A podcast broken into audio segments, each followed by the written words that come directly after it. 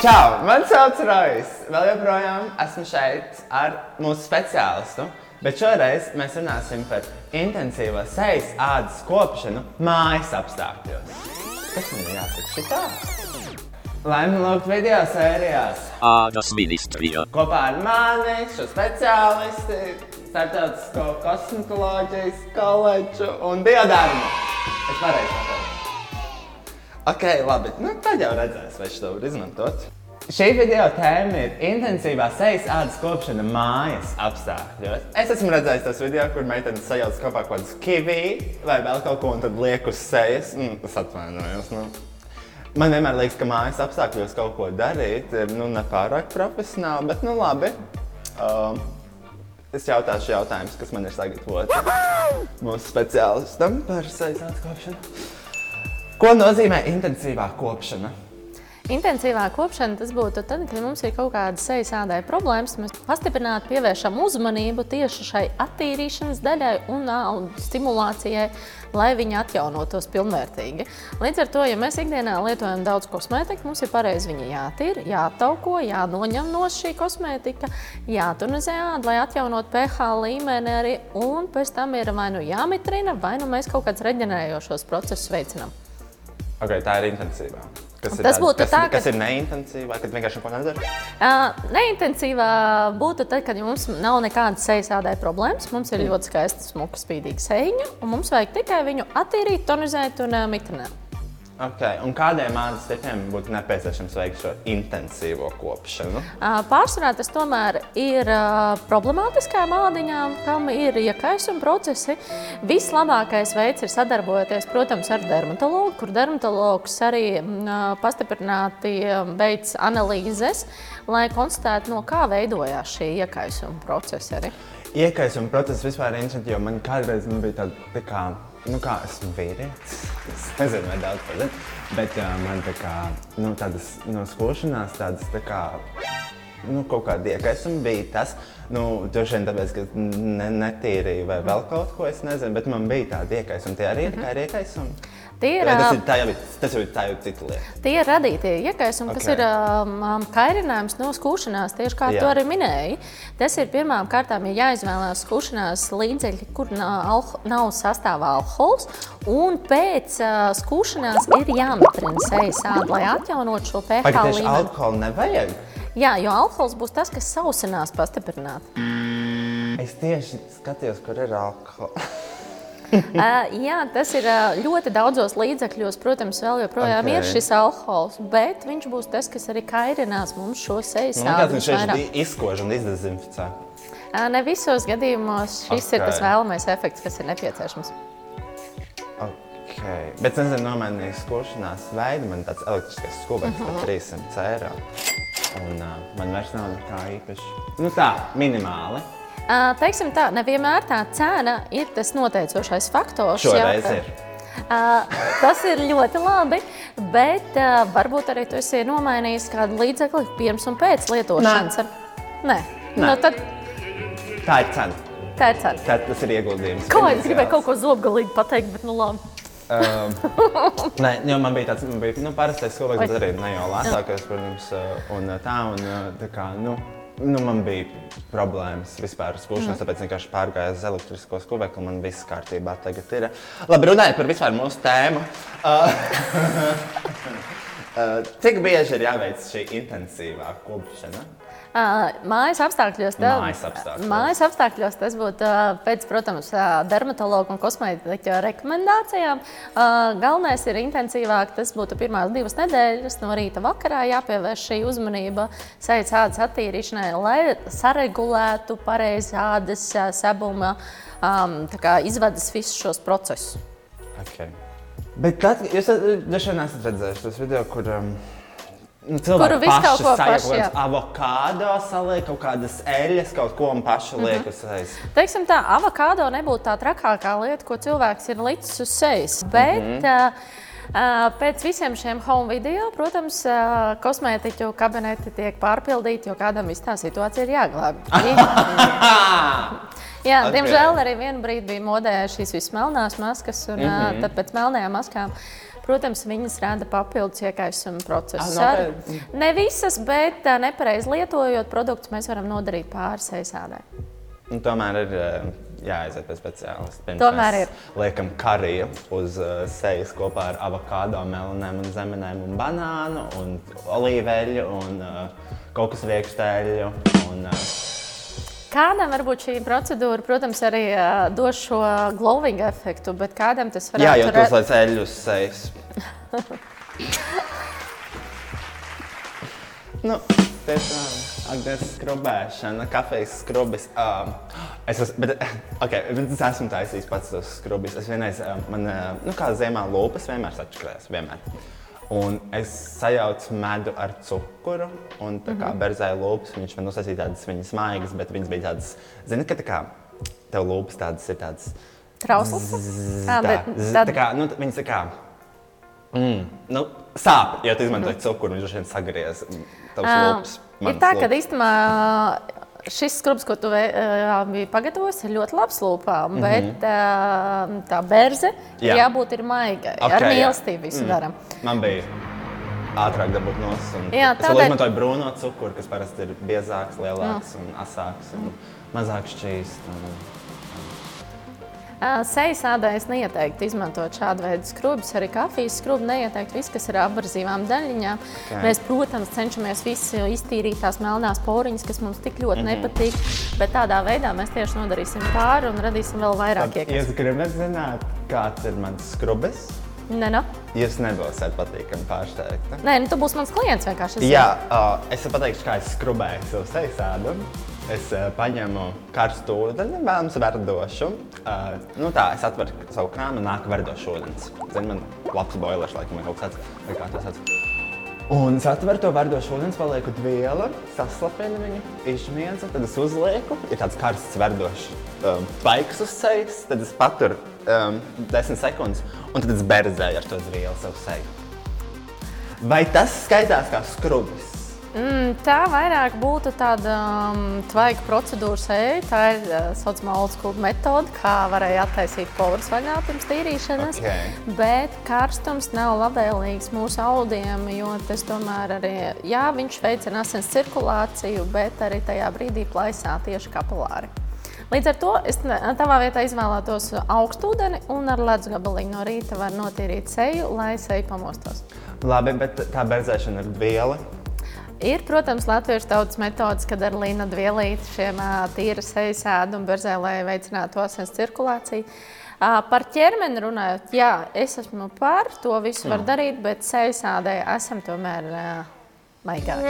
Jā, bet es nezinu, vai es pārtraukšu to darīt. Es tomēr esmu pieredzējis to darīt jau divus gadus, man tā liekas. Kamēr cilvēks ir jauns, āda ļoti ātri atjaunojas, ļoti ātri pielāgojas dažādiem Tad, apstākļiem. tad, kad es būšu vecs, es redzēšu visus rezultātus savai ādas Tā, kad kopšanai. tev būs mani gadi, tad uh, mēs parunāsim. Visticamāk. Tad, tad Um, noteikti tā vairs nedarīs. Arī es savā 21. gadā biju solārija upuris un, un, un, un, un Es visādi. uz solāriju diezgan retēju. Dažreiz, kad man es uz solāriju parasti teicu, ka man vienkārši kaut kāda dāvana karte, kur drīz beigsies termiņš, man kāds iedodas, kā aizies uz solāriju. Nu, šobrīd ir dažādas alternatīvas, uh, mākslīgi iedegumi, tā kā solārijas vairs nav nepieciešams. Tā, runājot par mūsu šīs dienas tēmu, kas ir intensīvā atskopšana mājas apstākļos, kādus līdzekļus izvēlēties, kā tos pareizi izvēlēties, kam jābūt sastāvā. Protams, tur pēc tam ādas tipiem, es jau to visu laikam esmu iemācījies. Nu, tā tad um, pieņemsim, ka man ir, um, nu, nezinu, labi, ko vispār darīt.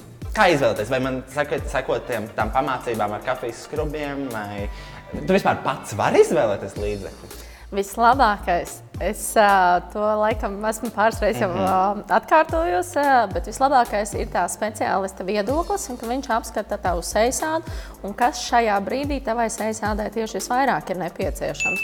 Ja tie būtu iekaisuma procesi, tās noteikti būtu kādi attīrošie līdzekļi ar alfa-hidroksiloskābītēm, kas mazliet to ādiņu virsēju atmirušo kārtu mums smuki noņem nost, attīra, palīdz tauku sabumam pilnvērtīgi izdalīties ārā. Tāpat salcils skābi sastāvā būtu ļoti labi, lai veicinātu antibakteriālo iedarbību. Man planšetē ieskanējās. Kā? Planšeta vienkārši piekrīt manam viedoklim. Cerams. Tā. Tāpat arī, ja mums ir savu sādiņu, tad mums ir vairāk jākoncentrējas uz to mitrināšanu, kur sastāvā būtu kā C vitamīns, tie paši antioksidanti. C vitamīns īpaši vasaras laikā būtu labi palietot krēms vai maskas arī ar C vitamīnu sastāvā. C vitamīnu. Jā.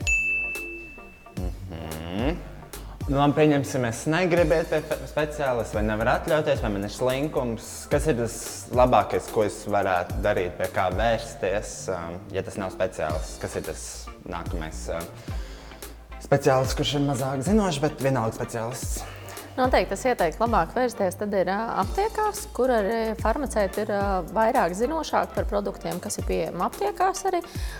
Un tā klasika, kas mums arī ir, tā ir tā bioderma, ko mēs varam ieteikt arī pusaudžiem tieši visdrošāk arī lietot. Protams, ir jāsabalansē un pareizi jālieto.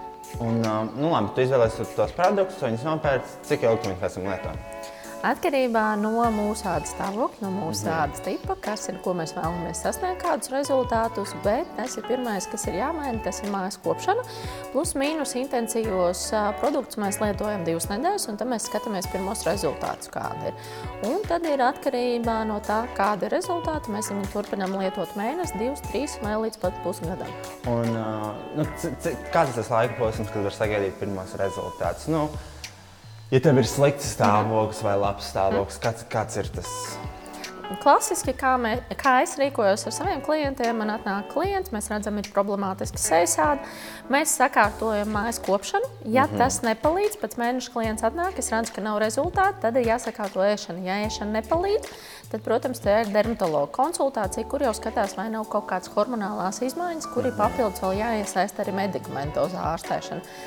Bet, nu, vienā dienā tās pumpas neuzmetās, un vienā dienā viņas noteikti nenoies. Un jāatrod, Jā. kas ir šis kairinošais faktors, kas to veicina šos papildus iekaisumus. Un ir labi arī pamēģināt tos produktus. Protams, tāpēc ka katrai kompānijai ir savs sastāvdaļas un savas aktīvās vielas, ko mēs vēlamies arī panākt kādus rezultātus. Biodarmai tai pašai, kā jau es minēju, ir ļoti laba sēbjuma sērija, kas ir tieši iekaisuma procesa ādām, lai attaukot, attīrītu un mazinātu šos iekaisumus. Mm, ja tu izvēlēsies nepareizos līdzekļus, tad paliek sliktāk vai Kā, Jā. kā tu vari pateikt, ka šis nav man? Līdz ar to ar tiem attaukošiem līdzekļiem ir jābūt ļoti uzmanīgiem, lai mēs neaizietu otrajā grāvī teiksim, un mm -hmm. nedehidrētu ādu, kas veicinātu vēl papildus mums iekaisuma procesu. Tādēļ, ja cilvēks nezina, ko galīgi darīt, tad mitrinām. Ar mitrināšanu mēs nekad nenošausim greisi, bet ja mēs sāksim pārlieku daudz attaukot, tad mēs varam iebraukt otrā grāvī. Ah. Okay. Bet attaukojošie krēmi, viss, kas būs iekaisuma procesiem, tur noteikti būs salicēls kāba. Kā jau es minēju, arī biodarmai ir tas uh, sēbijuma hidra krēmiņš, kas gan attaukos, uh, gan mitrinās. Ļoti labi. Mm, Tamā darba praksē, um, vai tu esi novērojis kaut kādas kļūdas, ko jaunieši pieļauj, vai nepareizi dara visbiežāk, vai vienkārši dara nepareizi, vai ir kaut kas, ko tu vari pateikt man, pastāstīt savu pieredzi. Pirmais tas ir, ka nav objektīva novērtēšana savas ādas stāvoklim. Mm -hmm. Jo, kā jau es minēju, mums vienmēr liekas, ka mūsu āda ir pat trakākā, un tām mm -hmm. draudzenēm, draugiem ir viss kārtībā un viss ir forši. Un otrs ir tas, ka, protams, mūsdienu laikmetā influenceriem ir ļoti liela ietekme. Mm -hmm. Un arī jaunieši redzot, kad influenceri reklamē kaut kādus produktus, arī sāk pirkt, sāk lietot. Un tie galīgi neatbilst viņas tipam, stāvoklim. Un man daudzreiz ir nākuši klienti, kuriem ir sabojāta ceļsāde. Un tā kā es arī sekoju līdzi kaut kādiem influenceriem, tad es jau pilnīgi mm, uzdodu tādu jautājumu, vai tu gadījumā nesakoji tam influenceram un nenopirki to produktu. Un, protams, ir apstiprinoša atbildes daudziem. Nopietni. Yep. Tā kā wow. paldies jums, man ir pieraksts pilni. Un kas bija uh, problēma tajā produktā? Uh, Problēma nebija varbūt produktā kā tādā, bet tā sejas ādai viņš nebija piemērots. Mm. Uh, lielākā problēma, ko mēs varam radīt, ir uh, tieši ar šiem attaukojošiem līdzekļiem, kur sastāvā ir šīs skābes. skābes. Jā. Ir tas, kas var radīt problēmas. Jā, tādēļ ir šīs profesionālās kosmētikas, ko mēs varam iegādāties tikai pie profesionāļiem.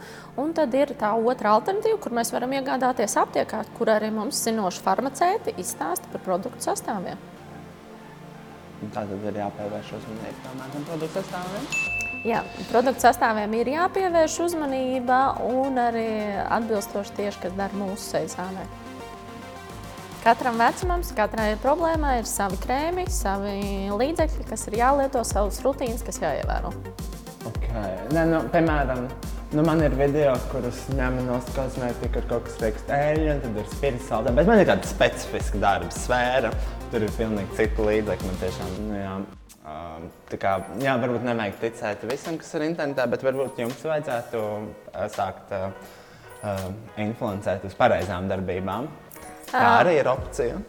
Tādēļ arī interneta vidē es vienmēr esmu uzmanīga ar to, ko es ā, saku un iesaku, kādas lietas darīt un nedarīt. Tāpēc, ka cilvēki var ā, sākt pastiprināt, lietot kaut kādus līdzekļus, kas viņiem galīgi nav piemēroti. Līdz ar to ļoti jābūt uzmanīgam, ko saka. Ā, Varbūt tāpēc es arī neesmu influencer. Nu, jā, jo katrs klients ir citādāks. Nē, cit... Katrs mēs esam speciāli un katram ir sava pieeja, katram ir sava vārda, tāpēc mēs esam katrs tik īpaši. Katram klientam individuāli pieeja. Jā, tāda ir mūsu reklāma. Paldies! Paldies! Paldies! Un uh, jūs arī varat paldies pateikt vēlāk. Tu atkal sniedzi ļoti svarīgu un uh, pamācošu informāciju, kas ceru, ka jūs ņemsiet vērā. Uzspēlēt subscribe līdzīgi veidu saturam.